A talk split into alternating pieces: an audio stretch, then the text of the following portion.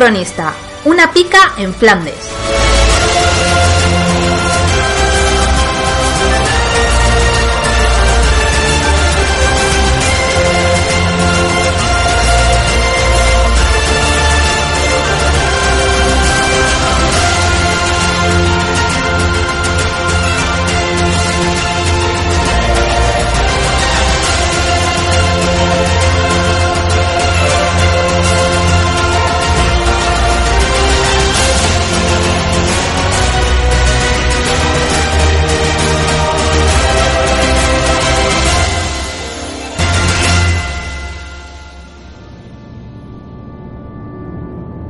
Capítulo 7. El tercio de Cerdeña. Lugo, ese mismo verano. Varios hombres custodiaban la entrada de una casa medio en ruinas. Martínez avanzó seguido por sus hombres de confianza. Saludó a los custodios que aguardaban en el umbral y uno de ellos le abrió las puertas. Cuando entraron, descubrió un lúgubre pasillo con una débil luz a lo lejos. Anduvo notando cómo el suelo crujía. Las paredes estaban por caerse, sin apenas rastro de pintura. Cuando pasó una segunda puerta, descubrió una estancia aún más penosa, con una mesa larga en el centro. Sobre ella, algunos aceros, además de tres pistolas.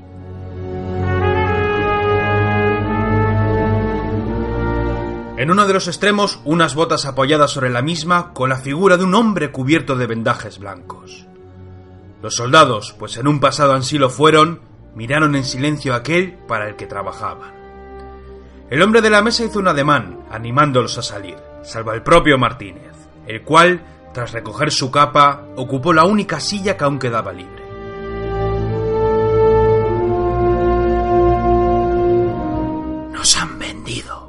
Dijo su señor con una voz entre susurros. No era ni la sombra de lo que fue semanas atrás. Aquel loco por las luchas, aquella voz nerviosa con altibajos.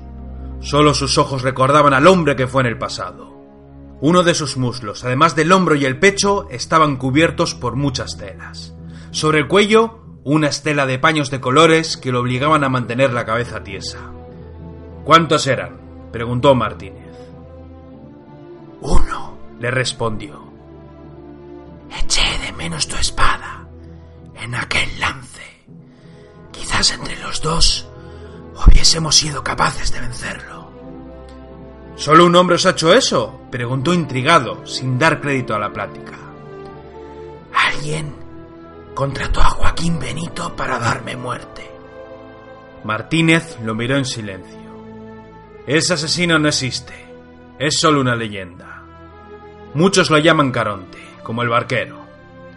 Pues sus hierros, bien reales que eran, le respondió señalando la herida de la garganta. Reinó el silencio en la estancia. A Martínez le costaba aceptar aquel relato, pero las heridas de su señor no le dejaban lugar a dudas. ¿De quién sospecháis? le preguntó buscando decepcionado algo que llevarse a la boca. De mi socio, como es natural. Errada andáis en vuestras sospechas entonces. Son muchos los que quieren vengar a la gente a la que he matado. Pero mis... Pero mi socio ganaría algo más que una satisfacción por mi muerte. Entonces, ¿por qué traigo una carta dirigida a vuestra excelencia?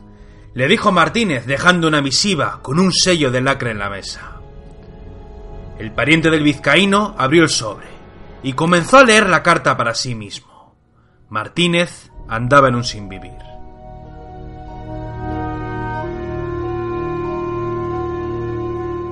¿Cómo os salvasteis? le preguntó. Acogiéndome a Sagrado, respondió sin dejar de leer aquellas palabras que lentamente lo hacían sonreír. Por eso no di contigo en Toledo, dijo Martínez, rascándose la cabeza. Lo cierto es que sí estaba, susurró el maldito guiñándole un ojo. Por muchas semanas anduve en la catedral, asediado por muchas espadas que esperaban dar conmigo. ¿Y cómo salisteis de aquella trampa? preguntó Soldado, perdiendo las formalidades. Gracias al gato negro. La señora que lleva el negocio me debía un favor. Me pierdo en la historia, reconoció Martínez. Es muy simple. Comenzó narrando el canalla mientras se levantaba con ánimos de buscar una jarra de vino que tenía guardada dentro de un armario que a punto estaba también de venirse abajo. Dentro de la catedral, los sacerdotes velaron por mi vida, entre rezos y sus labores como galenos, que por cierto son bien pocas, y muchos deben de envidiar a los curas que guardan en las casas a lo largo del camino de Santiago. Como iba contando, dijo mientras llevaba dos vasos de barro cocido. Envié un mensaje al gato negro, solicitando que me devolvieran un favor.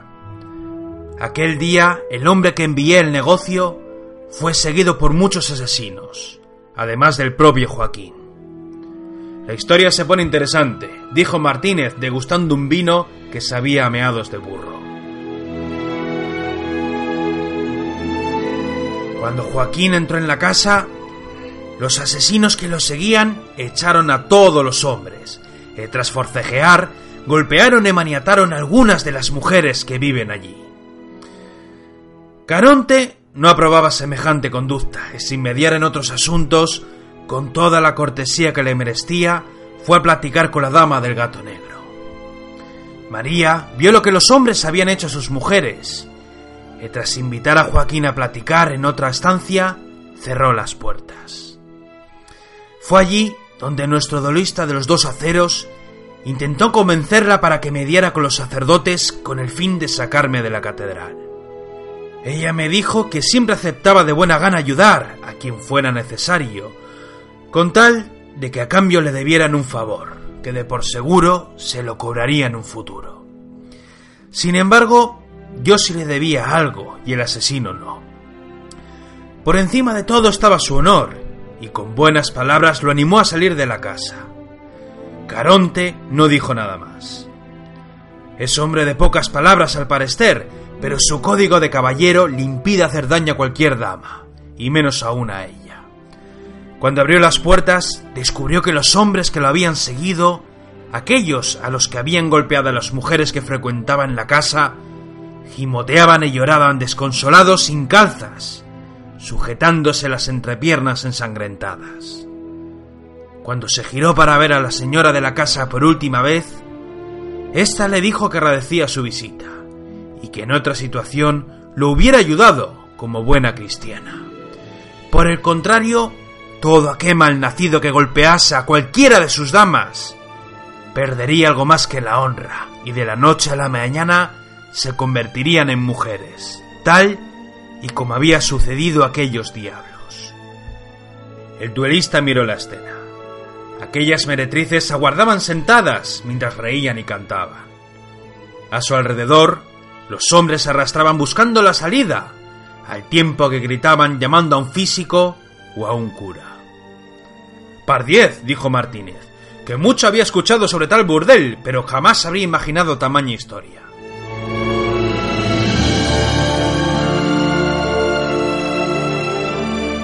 Pues créetelo, le dijo alzando la carta que tenía entre las manos. Esas mujeres tienen más peligro que un tercio de encamisada. Y os ayudó a escapar, como veo. Así es. Y por muchas semanas anduve errando con unos pocos leales. Lo de la fidelidad es solo mera formalidad.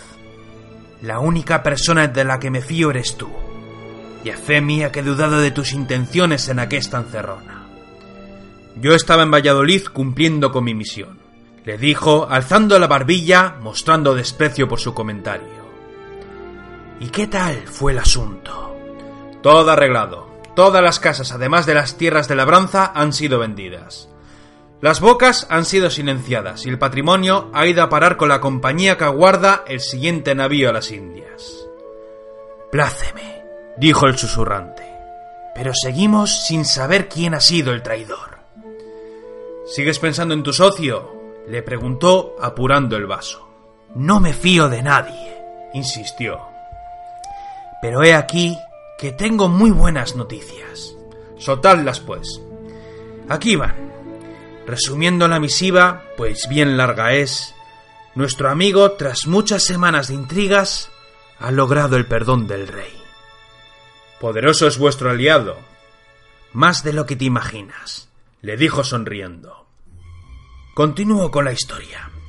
A raíz de no haber dado con más bienes míos, dio por zanjado el asunto tras varios favores y una buena suma que irá directa a los vicios de la corte. Esta carta me da la tan ansiada libertad que necesito para elaborar mi plan. Pero he aquí que me ofrecen una ventaja de escándalo si a cambio me presto en ayuda de mi socio. ¿De qué se trata? preguntó Martínez confuso. Partiremos en un navío en dirección a Bretaña con bandera portuguesa.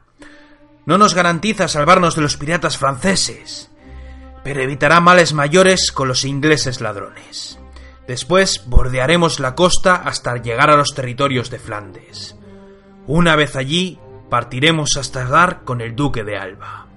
¿Acaso nos vamos a la guerra? preguntó Martínez sobresaltado. Espero que no, le respondió con gesto serio. Estaremos bajo las órdenes del duque, pero llevamos cartas que nos garantizan maniobrar como caballeros u hombres gentiles. En pocas palabras, que estaremos dentro de los tercios, pero tendremos libertad llegado el momento. ¿Y para qué quiere vuestro socio que vayamos a la guerra? No quiere que muramos en batalla, imbécil. Lo que quiere es lo que no ha logrado conseguir. La niña, dijo el soldado. Así es. Al parecer, el asunto de Alemania ha salido mal y ahora quiere que nos encarguemos nosotros. Dentro de un ejército, volvió a preguntar Martínez. Sus influencias le han servido para dar cuenta de unas guarniciones al sur de los cantones suizos, en territorio imperial. De su asesino, lo único que sabe es que no ha logrado su objetivo, pero parece que sigue con vida. Por eso nos envía. Dentro de los tercios tengo influencia, y mi apellido nos abrirá las puertas que hagan falta.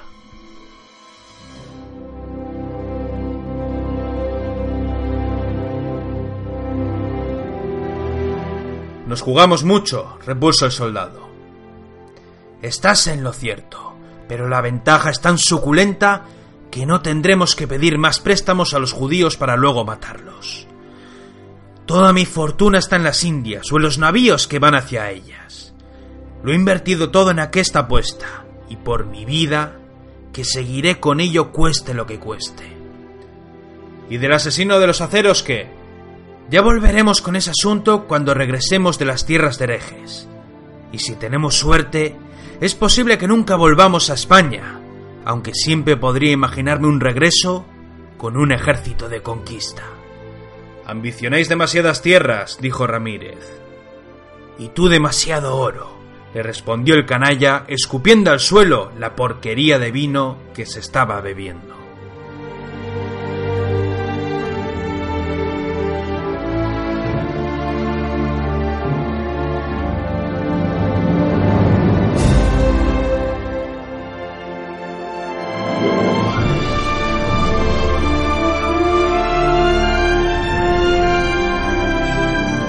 El bosque de la bruja.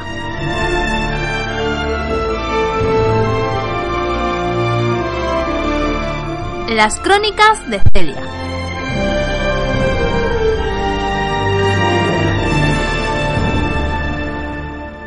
Los días se sucedían como semanas. Recogiendo leña para el fuego, caminaba perdida en mis pensamientos cuando de súbito vi a lo lejos un ciervo que se escapó corriendo al sentir mi presencia. En mi cintura, tres cuerdas sujetando unos conejos muertos que había cazado aquella mañana. Estaba muy sorprendida con aquella anciana. De niña me hablaron de brujas y nos metían miedo contando sus fechorías. La realidad era bien distinta, aunque reconozco que aquella mujer no me dejaba de sorprender. Vivía sola en aquel bosque, pero no por ello no recibía visitas. A la semana, una o dos mujeres llegaban buscando su ayuda. La mayoría eran jóvenes de pueblos cercanos, mozas con pocas primaveras en su haber, además de alguna otra mujer de edad madura. Siempre le traían presentes que a mi juicio parecían unos pavos. En ocasiones buscaban remedio para sanar a enfermos, pues era bien sabido que la religión y las artes de curación chocaban en muchas ocasiones. Las sangrías, los ungüentos malalientes o los rezos no siempre eran eficaces para salvar la vida. Aquella anciana sabía mucho de la tierra que pisábamos. Conocía las propiedades que daban muchas plantas para curar a diferentes males. A veces las mujeres venían buscando remedios que calmase la fiebre. Otras veces suplicaban pócimas para curar la gripe y en dos ocasiones llegaron con unos niños con los huesos de las piernas rotos, aunque la mayoría llegaban con la intención de perder a un infante cuyo padre era desconocido.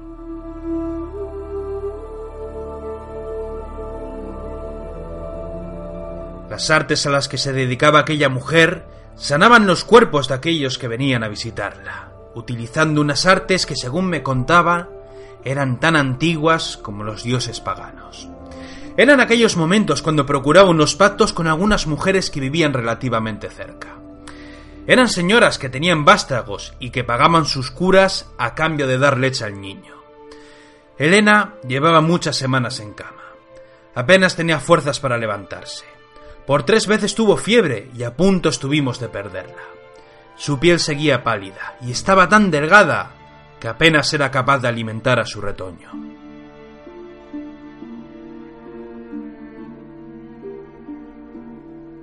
Apartando una cortina entre la cabaña, tras dejar la leña a un lado, alcé los conejos orgullosa, mientras la anciana preparaba un guiso en la olla junto al fuego. Fui a ver a Elena. Sonrió al verme. Seguía pálida y su frente estaba cubierta de sudor. A su lado, una pequeña cuna levantada de forma rudimentaria, donde descansaba el niño. Antes de abrir la boca, la bruja me apartó, llevándome otra vez al bosque.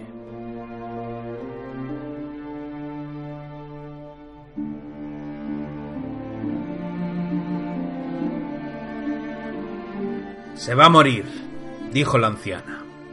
No puede morirse. Han pasado muchas semanas. Así es, respondió la mujer. Y ha tenido días de mejora, y otros días en los que la fiebre volvía a hacer de las suyas. Perdió mucha sangre en el parto, y ya debía de haber recuperado las fuerzas. Si hacen falta otros remedios, dame una lista y con gusto me haré con ellos. Lo que necesita es sangre, dijo la anciana lamentándose.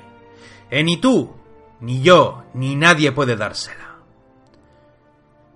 Los físicos hablaban de cuatro fluidos que abundan en nuestros cuerpos, y que si uno de ellos no está en equilibrio, la persona enfermaba. ¿Aún crees en aquellas patrañas? me dijo la anciana, mostrándome sus manos. El arte de la curación está cambiando. Se crean nuevos métodos para sanar a los enfermos, pero aún no hay modo de salvar su vida. Yo estaba furiosa. Apretaba los dientes mirando en todas las direcciones sin saber qué hacer. La bruja rompió el silencio. Voy a despedirte de ella.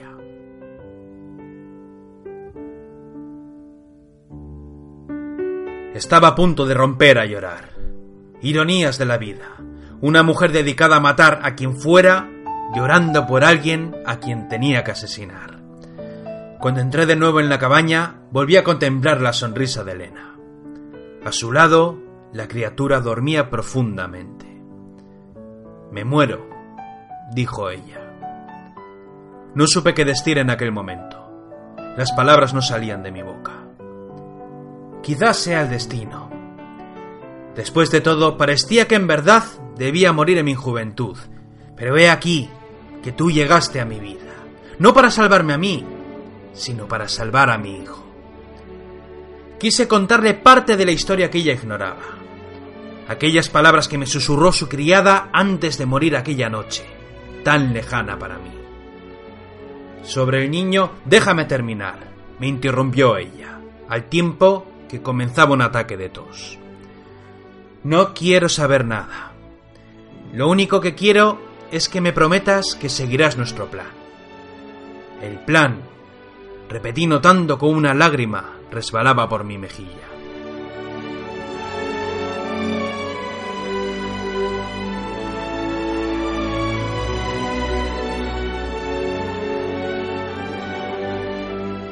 Ibas a llevarme lejos, a las tierras del sur, donde vería el mar Mediterráneo. Allí partiríamos hasta un lugar solo conocido por ti, donde estarías segura. Prométeme que seguirás con nuestra aventura, y que terminarás aquello que empezaste salvando la vida de mi hijo, pues cuando te dije que había nacido varón, me descubriste que él era más importante que mi propia existencia. Solo quiero que me prometas eso. Salva la vida de mi hijo. Busca a esos hombres locos de los que me hablaste y déjame morir en paz. Asentí en silencio. No sabía cómo actuar, ni qué decir en un momento tan triste. Miré al niño y tras asentir con la cabeza, hice lo único que me salió del alma. Le dediqué una sonrisa cómplice que respondió a todas sus dudas.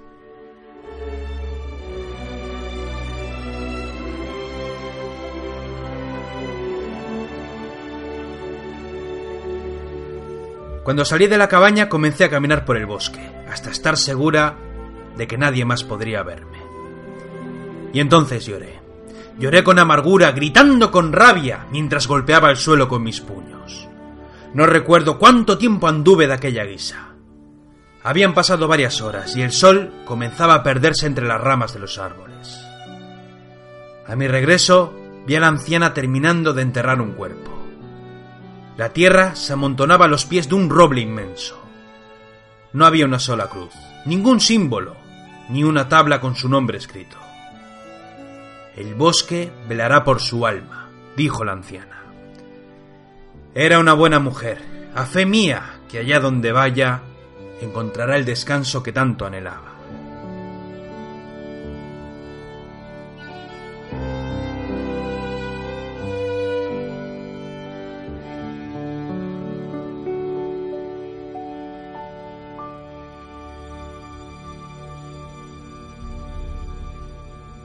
No dije nada. De hecho, por tres días anduvimos en silencio, sin decirnos absolutamente nada. Por suerte, al menos una o dos veces al día llegaban mujeres para dar alimento al niño, como pago por los servicios de la bruja. La anciana llegó un día con una cabra para darle leche a la criatura. Es aún muy pronto, me dijo al verme llegar con una codorniz para la cena. ¿Pronto para qué? le pregunté para continuar con tu aventura. El niño aún necesita varias semanas de leche materna si quiere hacerse fuerte. Cuando esté listo, podrás llevártelo. Beberá leche de vaca o del animal que te plazca, pero procúrale cereales o galletas, pero no esos bizcochos de los soldados, que son más duros que las piedras. Estoy pensando en marcharme sola, le dije, dejando el pájaro en el suelo. El niño estará mejor contigo que conmigo. No es un niño cualquiera, insistió la anciana. Su vida será como la de cualquier otro zagal. Una vida tranquila y feliz, y una muerte en la cama. Eso ya lo he visto. De hecho, morirá muy mayor, y con muchos nietos. ¿Has visto su vida? le pregunté sin sorprenderme. Así es. La he visto porque su alma es pura. La tuya está manchada por tu pasado, eh, por ello solo veo atisbos de una realidad que espero que no se cumpla. Conmigo hallará la muerte, le dije enfadada. Ya sabes a lo que me dedico. Ni siquiera pude salvar la vida de aquella joven. El niño irá contigo cuando yo lo decida, sentenció la anciana. Llegará un día, dentro de muy poco, en que muchos hombres, con cruces en sus diestras y antorchas en las zurdas, vendrán a darme muerte. O por lo menos lo intentarán. Si el niño siguiera aquí conmigo, sería su fin. Además, vuestros destinos están unidos. Llegado el día, marcharás para no volver nunca más. Buscarás a los diez hombres que lo protegerán con sus vidas. A veces veo once, pero el último es extraño, y su sangre está mezclada con los reinos bárbaros del norte. Bueno, una vez reunidos, seguiréis con vuestra gesta, que no se hará sin sacrificio. Tenía pensado huir esa noche, pero las palabras de la bruja me rodearon en mi cabeza, haciéndome cambiar de opinión. Quizás ella ya lo había intuido, no lo sé. Pero pasadas unas semanas, cuando volví de cazar un jabalí al que arrastraba dejándome los hígados, descubrí mi carreta y mis bueyes a la espera. Todo está en orden, dijo la anciana, apareciendo tras un árbol con el niño entre los brazos. Deja esa bestia en el suelo, pues su carne no te será necesaria. Tras decir aquello, sujetó al niño a mi espalda con varias telas rojas que lo pegaban a mi espalda, dejándole la cabeza asomando tras mi hombro. Dentro tiene comida para muchos días. También hay leche para la criatura, pero deberás comprar o robar la necesaria cada día. ¿Qué es todo esto? le pregunté confusa. Esta es tu carreta, y estos son tus bueyes. Me los distes en pago por salvar la vida de tu amiga, y rompí mi promesa. Por ello te los devuelvo. Ahora monta y sigue el sendero que va hacia el oeste.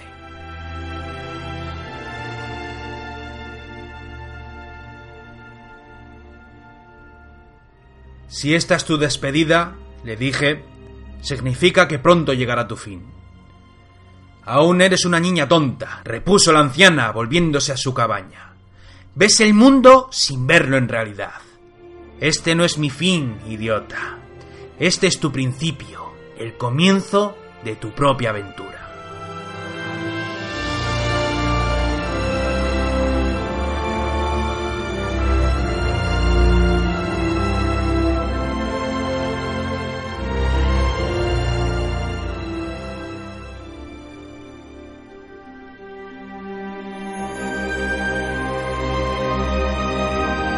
Flandes tras un sinfín de victorias.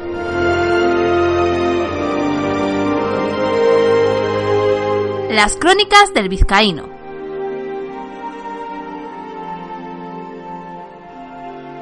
Los tercios formaban hileras en completo silencio. En el centro una gran hoguera. A un lado el gran duque de Alba, con su panoplia al completo. Estandartes ondeando entre el humo capitanes y sargentos con sus cascos en las cabezas. Todos debían mantener las formas. No podía existir ni un solo atisbo de respeto por los cobardes. A lo lejos llegaba el tercio de Cerdeña. En orden y con mucho acato, avanzaron en silencio mientras los observábamos con lástima. Todos estábamos enfurecidos con la orden del maestre de campo, pero en aquellas tierras su palabra era ley. A medida que las compañías del tercio de Cerdeña pasaban al lado de la hoguera, los estandartes eran lanzados al fuego. Miraba a los hombres. Muchos agachaban la cabeza en respeto a sus camaradas. Hasta los héroes de Mulberg hacían acopio de fuerzas para no romper a llorar. No era para menos. Por primera vez en la historia, un tercio viejo era disuelto por fallar a su maestre de campo y no acatar sus órdenes.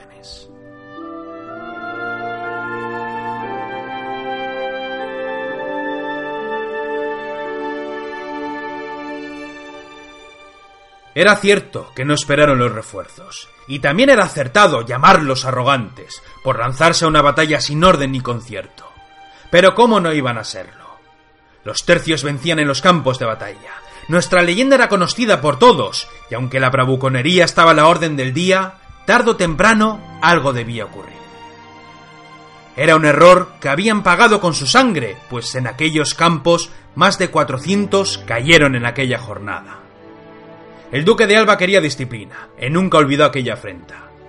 Nunca más se volvería a repetir, y por ello disolvió el tercio ante la atenta mirada de sus compañeros de armas.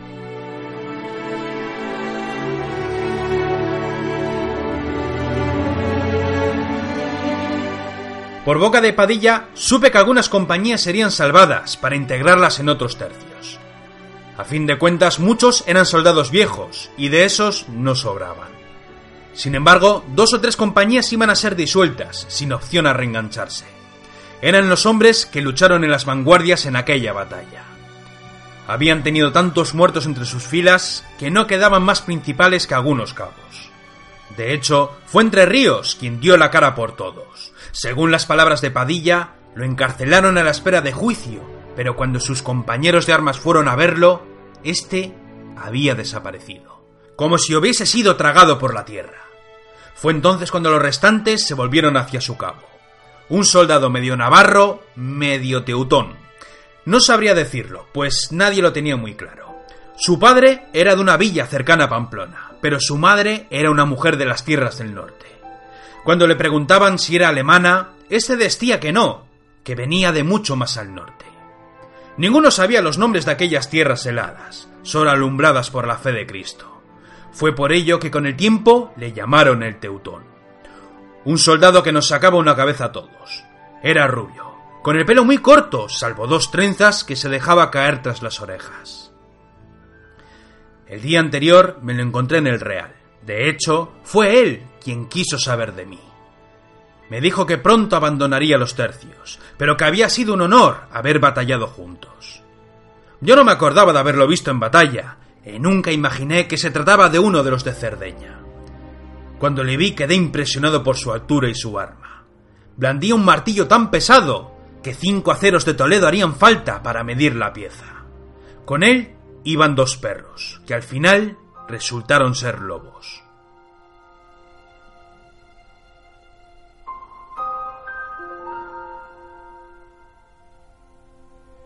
Uno era negro, grisáceo, y el otro marrón con partes rojizas.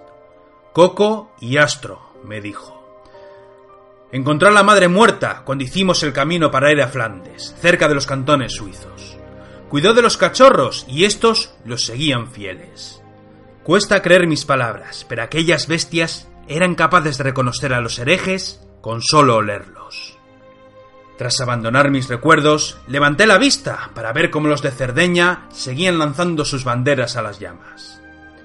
Allí estaba Eric, el teutón, con las últimas compañías, aquellas que iban a ser licenciadas para siempre.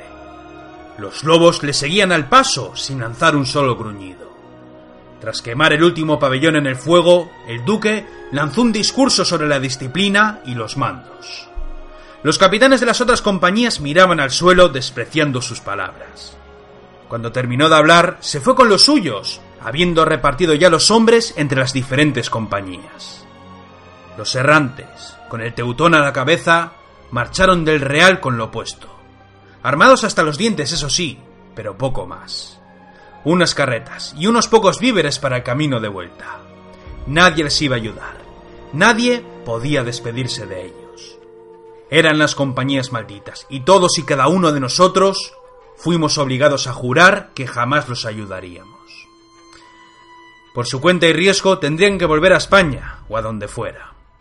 Eso ya no era problema del duque.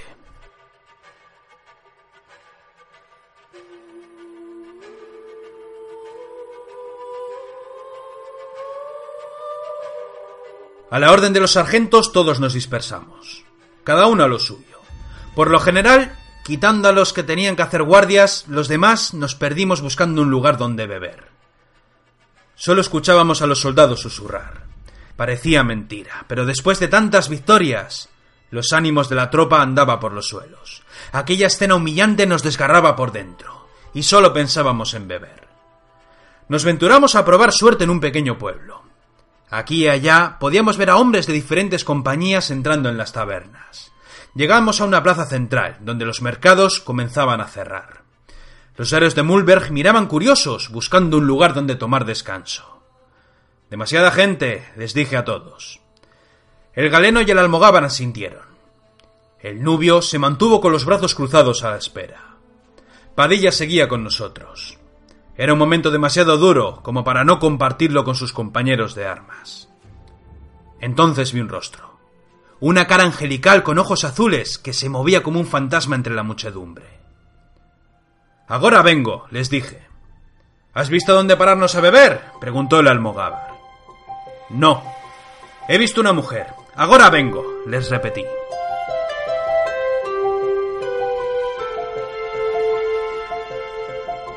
Comencé a moverme entre la gente mientras escuchaba al galeno gritar que más me valía que fuera hermosa para no estar con los suyos.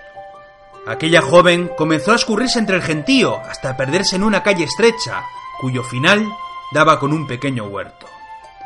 Andó unos pasos, pensando acaso en que mis ojos me hacían ver cosas que no existían. Lamentando mi suerte me di media vuelta y entonces sentí un hierro pinchando con cuidado mis riñones. Lento, me dijo la voz de una mujer. Recuerdo esas palabras, dije dándome la vuelta sin miedo. Allí estaba, la asesina, la monja loca de los puñales, como decía el almogávar. Nuestros ojos y oídos quedarían cuentas al rey de nuestros hechos de armas. Se despidió de nosotros en el pasado, pues el rey requirió sus servicios, y ni por ensalmo me la habría imaginado encontrármela allí. ¿Es una casualidad? le pregunté con una sonrisa. Ella se balanceó a la diestra, mostrando el rostro de un bebé de menos de seis meses que llevaba a la espalda. Las casualidades no existen, vizcaíno, me respondió ella, mostrando una sonrisa, la primera vez que la vi mostrar aprecio por algo por alguien. ¿Trabajo entonces? Le volví a preguntar mientras pensaba en qué hacía la asesina con un crío a sus espaldas. Más que eso, vizcaíno. Reúna toda la compañía e diles que se armen de valor, pues esta noche comienza para todos nosotros una nueva aventura.